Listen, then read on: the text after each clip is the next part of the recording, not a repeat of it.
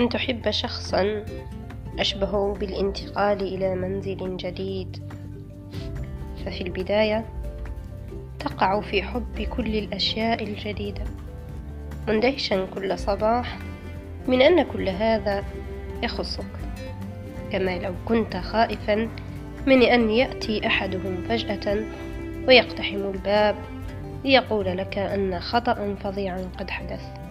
وأنه لم يكن مقدرا لك في الواقع. العيش في مكان رائع كهذا.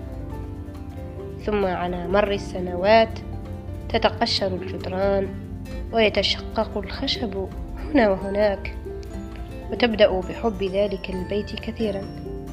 ليس بسبب كل حسناته وإنما بالأحرى بسبب علاته وشيئا فشيئا تصبح على معرفة بكل ركن من أركانه وزاوية من زواياه. كيف تتجنب نسيان المفتاح داخل القفل عندما يكون الطقس باردا في الخارج؟ وأي من ألواح الأرضية يتحرك قليلا عندما يدوس أحدهم عليه؟ أو بالضبط كيف تفتح باب خزانة الملابس دون إحداث صرير؟ هذه هي الأسرار الصغيرة التي تجعل منه منزلك.